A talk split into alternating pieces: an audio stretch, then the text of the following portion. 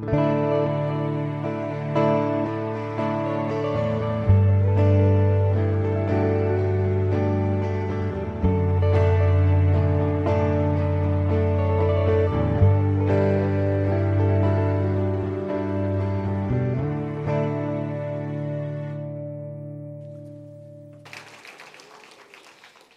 thank you for inviting me. Thank you for the kind words, Anna. Um, thank you also to Wes and Jonathan and the eldership for inviting me to spend some time with you tonight and, um, and study God's Word.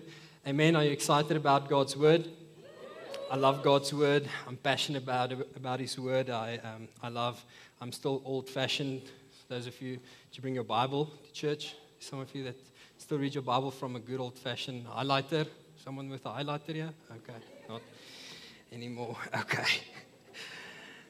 Um, yeah, welcome to you also from my side. I'm from our Lynnwood congregation, which is just a few blocks down the road on Lynnwood. Um, we are in the in the Lynnwood Laerskool, and uh, and it's a privilege to really share with you the the word tonight. Um, I've been part of this family for the last 12 years, and uh, pastoring for the last eight. And um, we've got two boys. Um, maybe you've seen them, two little ones. I think they're the only children here tonight uh, because my wife decided I'm going to come and visit. so, and that's my queen, you know, Michelle. We've been visiting for 10, oh, we've been married visiting. okay, there, the ice is broken. That's the first mistake. Okay, there we go. 10 years, guys, we've been married. Thank you, thank you. It's it's actually it's actually she, and um, so that's that's my family. That's I love them to bits.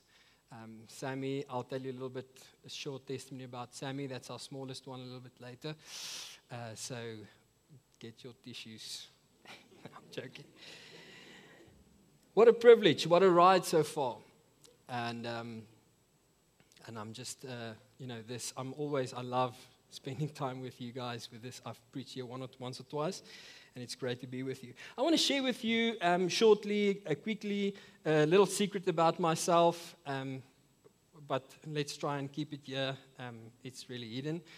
Um, I have a, a, a hidden, really a hidden interest of the English royal family. Okay, you see there, there goes the judgment. Some of you are not even judging me or condemning me. Some of you may be asking, who is the English royal family? Okay, I'm not, I'm not saying that I'm following Meghan and Harry. That's not what I'm saying. I'm just saying I like the traditions and the cultures. I've, I'm a, I, I love reading about the history of the English royal family and actually just royal, royalty. You know, it's, it's quite interesting. I don't know who watched the, the, the funeral, the royal funeral last year. Anyone? Oh, yes, there's some of you. ah, there they are now. Okay, I watched the whole thing from the morning. Tears was flowing, popcorn was out. when, she, when she went down into the church, I was like, no. and then Michelle walked into the room. She's like, what are you doing? oh, was funny. Okay. That was really funny. But not so long ago, I actually watched a, a documentary on Netflix about the, the time when the, the the Tudor, the House of Tudor ruled the, the English throne. And, um, and that was Henry VIII, oh, Henry VII, and then King Henry VIII. And so King Henry VIII was quite an interesting um, king. Like he was very dramatic and animated, and he was the one who had six wives. So he was the first English king who rebelled against the, the, the Roman Catholic Church, eventually starting the Church of England and uh, that's a whole nother different story. But he was just this one, this king who abused his authority. He, he went into ex- excessive expenditure. Um, he lived in wealth. Like if you look at his, his clothes and, his, and, his, and the robes and the food that they ate and, and the, the castles and the lands that they possess, it was just really abusive for that time. And he was just this this king that just changed almost royalty with the way that he thought about titles. He, he forced them to, to use certain titles to him for him as, as king. And so, really, this picture of splendor and, and power, you know, influence, royalty. Royalty that we almost still today in our minds, we have this, this picture of royalty, the, the, the red carpets, the trumpets, the king, right? And so we'll get back to this a little bit later. But my, the topic that, I, that of the message that I would like to share with you tonight is the unexpected king. The unexpected king. And in Mark 1, we read about a much different king than King Henry VIII. We read about the unexpected king, the one that really was counterculture. So that we can, even to this day, live a, con- a countercultural life. And so you're welcome to open up in Mark 1. Um, if you have your Bibles, Mark chapter 1. We're going to read from, from verse 1. Uh, you can follow on the screen as well.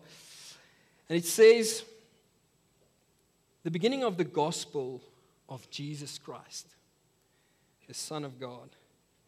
As it is written in Isaiah the prophet Behold, I send my messenger before your face, who will prepare your way. The voice of one crying in the wilderness, Prepare the way of the Lord, make his path straight. John appeared baptizing in the wilderness and proclaiming a baptism of repentance for the forgiveness of sins. And we'll skip to verse 6. Now, John, this John, was clothed with camel's hair and wore a leather belt around his waist and ate locusts and wild honey. Verse 7 And he preached, saying, After me comes he who is mightier than I, the strap of whose sandals I am not worthy to stoop down and untie. I have baptized you with water, but he will baptize you with the Holy Spirit. Verse 9 In those days, Jesus came from Nazareth of Galilee and and was baptized by John in the Jordan. So, in this river. And when he came up out of the water, immediately he saw the heavens being torn open and the Spirit descending on him like a dove. And a voice came from heaven saying, You are my beloved Son. With you I am well pleased. Verse 12 The Spirit immediately drove him out into the wilderness, and he was in the wilderness 40 days, being tempted by Satan. And he was with the wild animals, and the angels were ministering to him. Verse 14. Now, after John was arrested, Jesus came into Galilee, proclaiming the gospel of God, and he was saying, The time is fulfilled. And the kingdom of God is at hand. Repent and believe in the gospel up to there. Thank you, Lord, for your word. Thank you that to this day, it is, the tra- it is a transformation book, Lord, that, that, that transforms our lives. And we're so thankful for your word. Thank you that we can read it, learn from it, and that we can change our lives. In Jesus' name, amen. All right. Now, this story, this, this book of Mark, um, is really the, the gospel. Um, it's the short version of Jesus' story. So it's if you look at Matthew, Mark, Luke, John, this one is the, the condensed one. It's the quick one. Because it was, it was not written for the Jews. It was written for a audience that was non Jewish. It was Gentiles. It was people who did not know about Jesus, like many, maybe you one day when you didn't know about Jesus and then you heard about Jesus and now you know about him. And so the audience that did not know Jesus, that was who Mark was writing to. It was actually Romans. And so he could leave out all the fluff, all the, the, the, the, law and the prophets and the genealogies and all of that. He just gave them a pure download of the gospel, the good news of Jesus quick. Like this, this book, this, this Mark, this book of Mark, like the whole Bible has got the word immediately, I think more than 70 times. half of that is in the book of Mark. like immediately Jesus got up and immediately went to eat and immediately like you can go and read all the immediatelys and so it's just this fast-paced story about Jesus to people who wanted to know the good news about Jesus. All right? So it's good to just keep this in Mark in mind. And so Mark makes this big statement right from the beginning. Then start with all the the forefathers and, uh, and the stuff and the dad, he makes this statement. And he's saying the gospel of Jesus Christ, the Son of God. And so, for a moment, I want you to close your eyes. And just detach yourself from, from any moment of religion that you heard about Jesus? Any Sunday school animation that you were taught that he's this, this storybook guy? Or a movie that depicted Jesus in a wrong way? Just detach yourself for a moment from all of that and listen to these words Jesus, the Son of God, the King of the world not England, not Spain, the King of the world. You're welcome to open up your eyes. The very first thing Mark wanted us to know was the good news of Jesus. That is, that is what a gospel is. A gospel is good news. And, and it's, the, it's the gospel of Jesus, the good news of Jesus, the Son of God, the King. And so, for you and for me to understand just how countercultural Jesus was and how countercultural he lived, this is what is important. It is important for us to understand just how unexpected he was. How unexpected. They did not expect Jesus in the way that he came. And so these first 15 verses of Mark 1 highlights Jesus' unexpected preparation. It highlights his unexpected coronation. And it highlights his unexpected justification. Well, big words. Could you not have chosen easier words? No, this is important for us as, a, as believers to understand, to, to form a theological understanding, a God understanding of how to live countercultural. We have to start with Jesus. Because if He's not our example, we will not be able to do it. Are you with me? And so let's look at an unexpected preparation. And so that's why I started with the story of the kings and that in ancient times, when a king would go and visit a town, go and go on, his, on certain visits, you know, how it would work is they would go people in, in front of him to prepare the way. And they would prepare the way in two, two separate ways. First of all, they would prepare the way physically, make sure that there's no potholes and and trees lying in, over the road and all sorts of things. They, they would physically fix the road so that the, the king can come as easy and as comfortable as possible.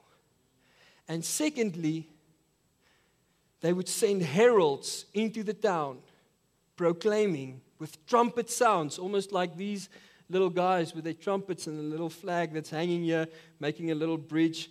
You remember that? And then blowing, and it's they're heralding, they're messengers saying, The king is coming. And so let's look at verse 2 and 3 of this first chapter of Mark. It says, I send my messenger before your face who will prepare the way. For who? For the king the voice of one crying, Prepare the way of the Lord, make his path straight. So we know the messenger is coming. And so it's important also to understand that from the Old Testament, the last book in the Old Testament, which is Malachi, to the very first book in the New Testament, which is Matthew, the time span between, physical time span between these two books, it was 400 years. And in that time, God was silent. There was no prophet, there was no word from God, there was no direction. God was silent.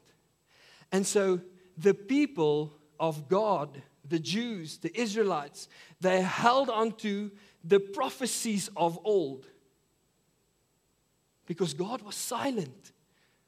He didn't speak.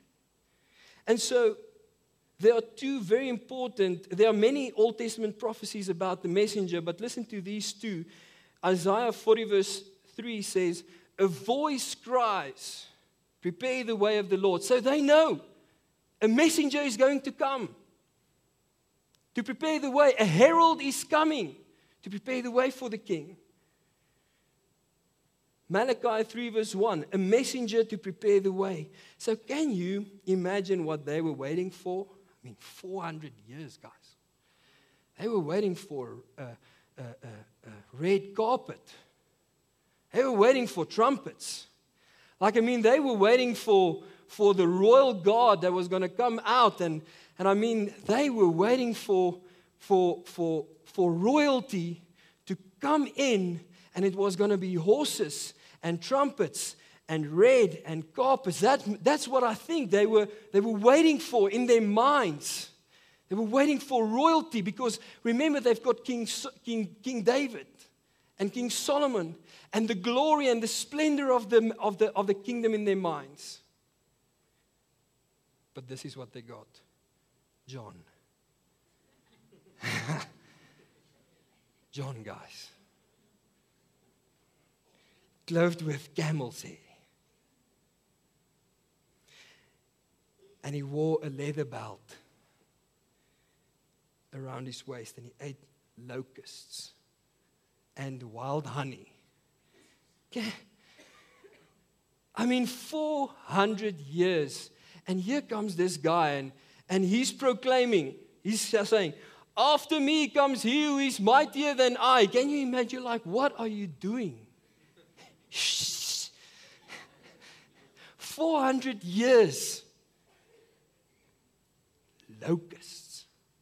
Grass. Anyone had a grasshopper for breakfast?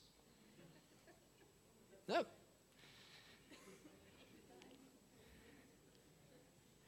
But John was Jesus' forerunner. John was the messenger. John was the one that came to prepare the way. John was the one that God sent. You're like 400 years, God, um, God. And you're saying, John, why? They did not recognize him. In the expectations, they did not recognize John. They killed him. Like, God, why? This is not what we expected. But it had to be John. It had to be John. God needed that moment to be relatable for who? For us. For us to this day. Because the preparation of the king wasn't only for that moment, that moment was supposed to be generational. That moment was supposed to be eternal, timeless. For you and for me to relate. Why? So that we can still, to this day, herald the coming of the King. To people.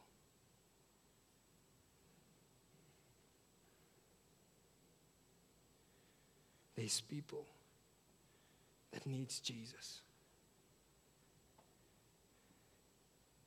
And God is using you and me to, as messengers to proclaim there's a king. And when he steps into the situation, everything changes. Do you remember who was that messenger for you? For me, it was my mother she kept on pointing me to Jesus. she kept on heralding the coming of the King. She kept on pointing me to the Bible, pointing me to Jesus. And from that day, when I made a decision when I was 10 years old, my whole life changed. Why? Because I'm serving the King. I have a purpose. I know where I'm going. I know what God's calling on my life is.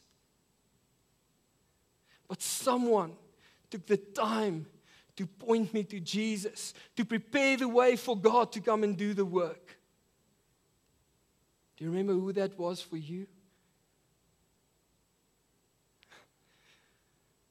God is calling us to be messengers, you and me, to relate with that moment, to be able to relate with John, that to this day we wear leather belts. Some of you that ate honey this morning, you can relate, friends. Maybe not grasshoppers, but at least we can relate.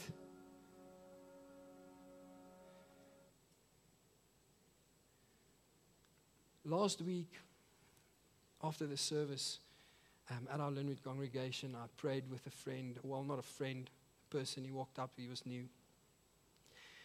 And uh, his marriage is broken, like completely. And it always breaks my heart because marriages is so close to my heart. Completely broken. Four years married. And we prayed together, and I just comforted him, and we prayed together. And we trusted Jesus. I heralded King Jesus that when he walks into that marriage, there's hope. And this morning, they were in this, in this church together, him and his wife. Come on, can we give God a glory? Prepare the way for the king. Because when he steps into the place, everything changes. An unexpected preparation for us to relate. The second one is an unexpected coronation. Maybe you're not sure what the word means, um, but it's the act or the ceremony of crowning a king or a queen. It's the ceremony of, of crowning. And so We've never seen a coronation actually in our lifetime because Queen Elizabeth was like, she was, she lived so long. Um, but King Charles III, he will be crowned very soon. And so we'll all be able to see and to view a coronation in May month. Okay? So there you go. You'll see the splendor, you'll see the crown, you'll see the orb and the scepter, you'll see everything. You'll see it. You'll see how we have humanly made royalty this thing magnificent. And I'll have the popcorn. But listen to verse 9 to 11. And when he came out out of the water, immediately he saw the heavens being torn open and the Spirit descending on him like a dove. And a voice came from heaven You are my beloved Son. With you I am well pleased.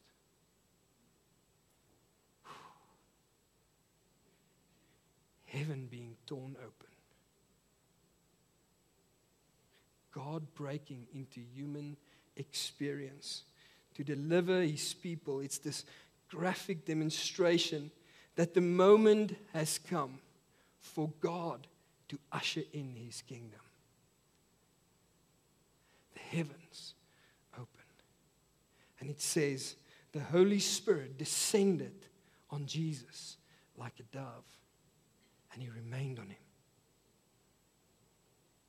And God the Father declared his delight on Jesus, saying, This is my Son, whom I love and with whom I'm well pleased. And so these statements in verse 10 and 11 confirm two very important messianic texts from the Old Testament in Psalm 2, verse 7 that says, The Lord said to me, You are my son. So again, prophecy saying that the king is coming. my son is coming. You are my son. Isaiah 42, verse 1 says, I have put my spirit upon him. And so, Jesus, in this moment, in the Jordan River, with not a lot of people, was crowned the King of the world. It was his coronation ceremony. So unexpected. But a moment for us to identify with even to this day.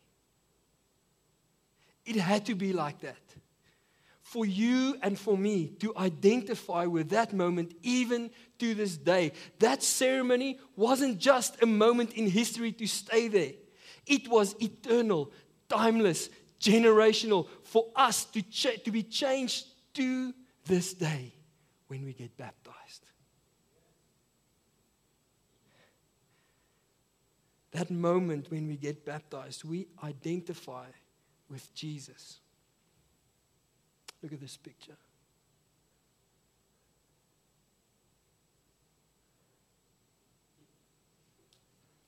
I was 10 years old.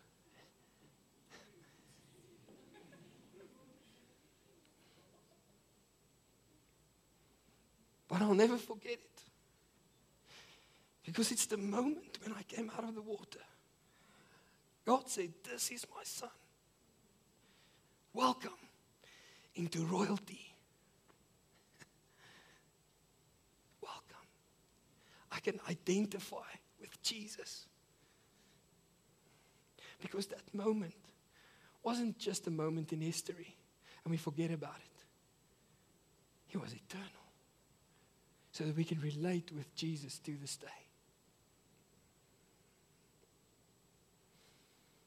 For God to proclaim over our lives, You are my son.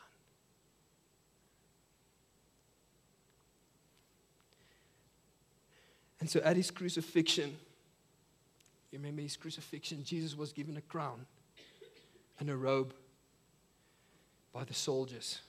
And they mocked him, saying, This is the king of the Jews. And they thought that they crowned him the king. But they missed his coronation. They missed his crowning because they did not recognize him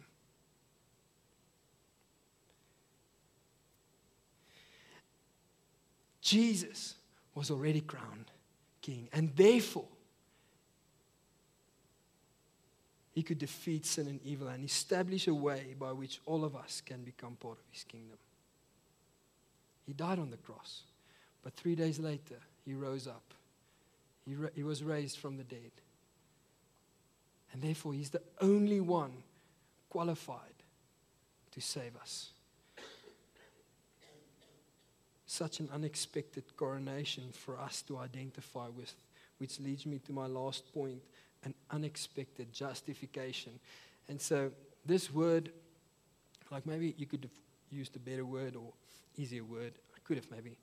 Um, but justification, this, the whole thing about justification is to understand that Jesus gave his life to be able to save and redeem us. And so, if we again think about ancient kings, and King Henry was very much the same, you remember that, that if, if, a king would stand like this and the crowd will roar and they would say, Yeah, kill him, kill him, and they will, you know, go like this, and then they would, justice is served. And so, very much with King Henry as well, he would, he would give justice to people based on emotions. And so, when he would wake in the morning and if he feels good and you know it's been a good good morning so far, I had a great breakfast, people would live. And they would gain justice. But if he woke up with nightmares and stuff, and this is real, you can go and read about it, he would kill people. You know, a few heads would roll. You would die. Uh, really up and down. And that's the whole thing. When, when a king gets crowned, they go and sit on the throne and they rule. And they hand out justice to people. But listen to Jesus, verse, verse 13. Jesus was in the wilderness 40 days being tempted by Satan. And to read it again. Jesus was in the wilderness 40 days being tempted by Satan. So there was just this beautiful moment where the heavens went open. The Holy Spirit descended on Jesus like a dove. God was speaking, This is my son. He's crowned king of the world. And he got out of the water and he went into the into the wilderness, into the desert. You're like, what? Shouldn't he go to a throne or something? Oh, Jesus. The very first thing Jesus did as a king is he went into the desert for 40 days. Because he wasn't a political king that came to save a nation. He was a generational king. He's an eternal king that came to, to save hearts to this very day. And so, Jesus, Israel spent 40 years wandering in the desert. You can read that story in the, in the Old Testament. But Jesus' 40 days in the desert point to him as the antitype of the failures of Israel that they could not enter the promised land. And so his victory over the devil's temptation in the, in the desert symbolizes his success in the place of their failures. So Jesus went 40 days into the desert to replace the failures of, their people, of his people, saying, I have the victory. Therefore, Isaiah, Old Testament scripture says, 42, verse 1 I have put my spirit upon him. He will bring forth justice to the nations. Jesus is the only one qualified to justify us. He's the only one that can free us. He's the only one that can save our human hearts. He's not a king that came to sit on a throne and to rule Israel and to save Israel from the Romans and to let it stay for just that moment in history and then we never think of it again. We speak about Jesus to this day because of the way that he was coming. Jesus did not come to rule on a throne, he came to save and rule our hearts. And when I say our hearts, I mean our whole hearts. When I say our whole hearts, I mean our whole lives. And this is where it gets tricky for us as Christians, right? Because we like to choose. Like, Lord, you can, I'm going to make like compartments and put my finances here and my children here and my marriage here. And if you have a relationship, maybe your relationship there and my hobbies maybe here, Lord. And you can like, you can have like this part. You can rule there. But these ones, keep them close. I just want to uh, still have decisions there.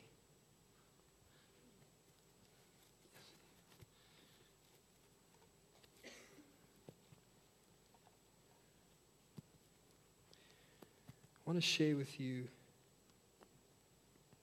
just a sh- short story. Last year, the beginning of the year, Sammy, our youngest, was very sick. we almost lost him.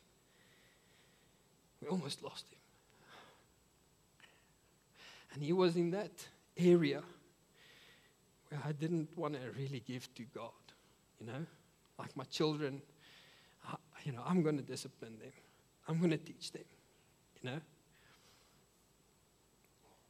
And there came that moment where I could do nothing. I couldn't even go into the hospital because of this disease. Oh, it was a tough moment. I came to the end of myself. Don't know what to do.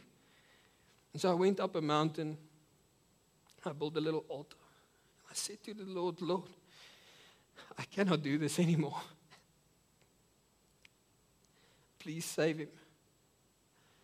I'm stepping off the throne of everything. And God came and saved him the very next day. And Sammy is alive because God is the king, Not me. Not because of what I can do, because of God. Such a gracious king. And when he came, he came to be Lord of everything. Every area of our lives, he came to rule. And I'm so thankful that I knew him, that my mother pointed me to him. Therefore, my children can live and the legacy can continue. Not because of who I am, because of who he is. It's a generational king, eternal, not moments in history. Are you with me? Such an unexpected preparation. Coronation, king, crowning of the king, and a justification, the one who came and redeemed our hearts. An example of how we can live countercultural. And so I want to end off with verse 15. And if you can close your eyes as I read this last scripture.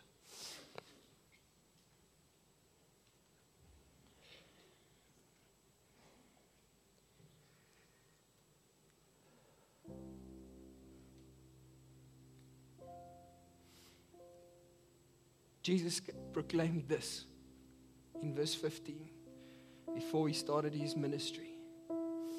And he said, The time is fulfilled,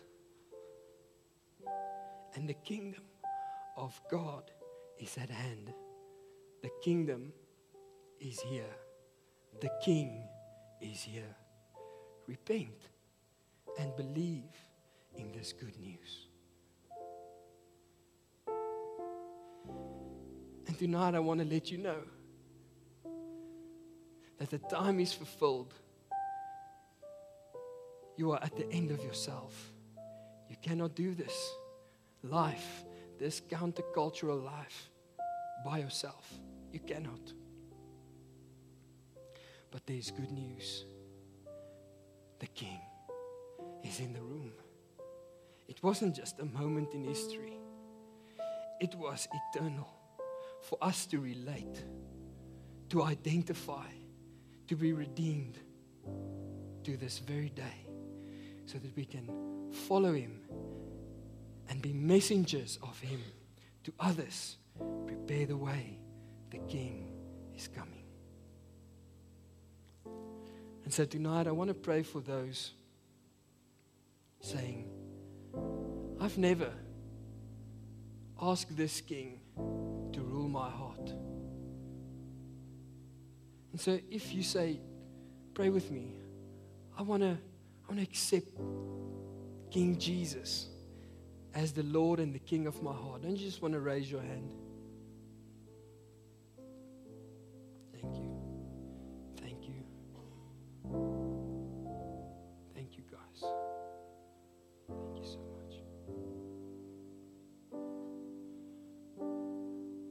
I want you to pray with me. You can you can let your hand down, but I want you to in this moment, if that's you, I want you to put your hand on your heart. I want you to pray this prayer after me. Jesus, I'm inviting you into my heart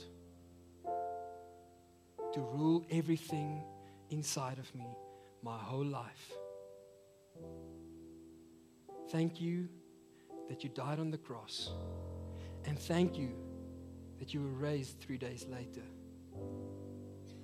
And because of that good news, to this day, today I can accept you as the King of my life. Thank you, Jesus.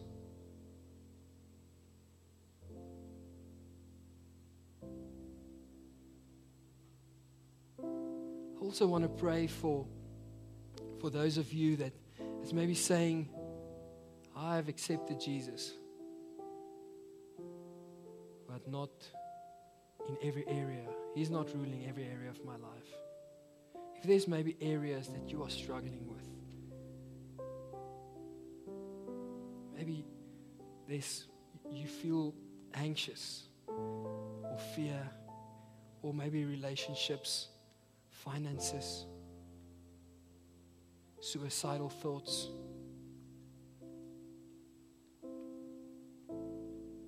The King is in the room. So I want to ask you to stand. If there's areas you just want to put before the King,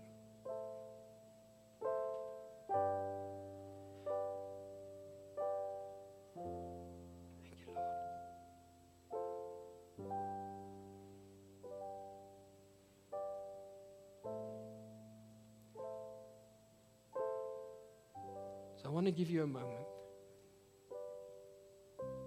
Speak to him. You know him. And he knows you.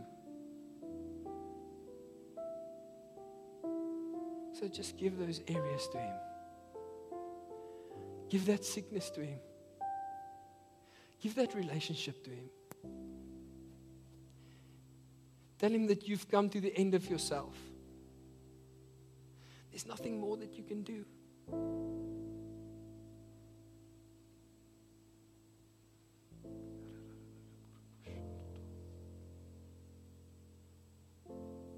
Thank you, Lord.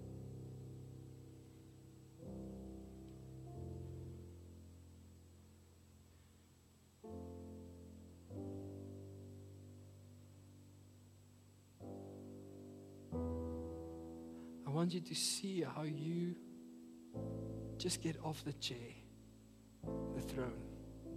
Just get off the throne. It's not yours, it's Jesus. He's the King. I experienced when I prayed for this moment that there's one or two ladies that that's struggling with abuse or that's experiencing abuse. And I'm not sure if it's verbal abuse or physical abuse. But God is saying that is not for you. That's not my plan for you.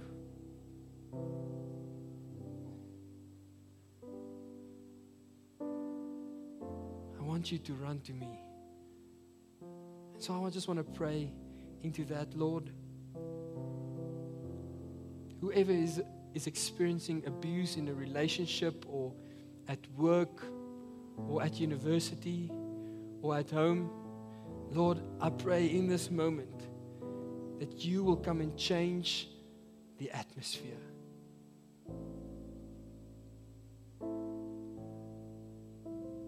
Thank you, Lord. Thank you, Lord, that you will change the situation. I also experienced that there's someone that's struggling with suicidal thoughts, maybe depression, anxiety, fear.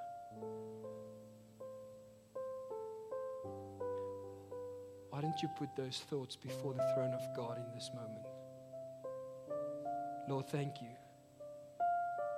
that you created us. And if we are struggling internally, we can come to the Creator that created us, King. So I pray now for this person to place those thoughts before your throne. In Jesus' name. I also pray, Lord, for relational dysfunctions. Will you come and help each one, Lord, that's struggling with certain relationships in their lives?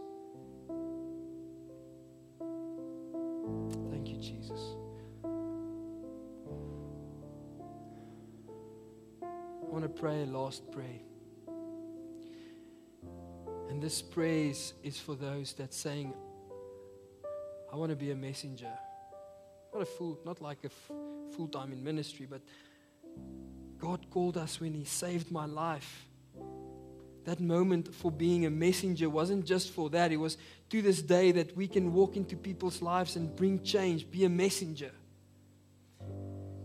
And if you're saying, I want to be a messenger of Jesus, that when I meet people, I want to bring hope. I want to proclaim that the King is coming, and when He steps into the situation, everything will change. If you're saying, That's me, I want you to stand as well.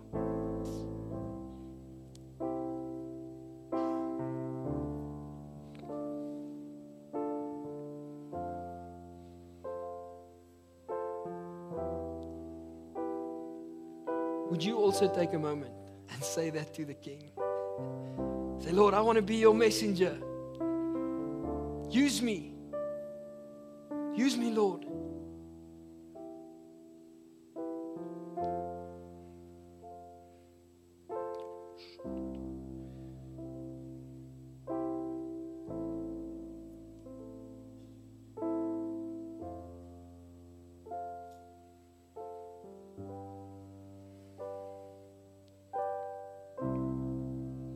Father, thank you that you see us tonight, your people. And I want to commission us, Lord, to be your messengers, to herald the coming of the King, Lord, into people's lives that need you, to make the path straight for the gospel, the good news, Lord, to bring transformation so that we can relate with you, so that people can relate with you, identify with you, and be redeemed, Lord. Thank you, Jesus, for this word. May we not forget your coming and the way that you have come, Lord, to, to set an example for us to relate with, even to this day, to live a countercultural life. We praise you, Jesus. In Jesus' name.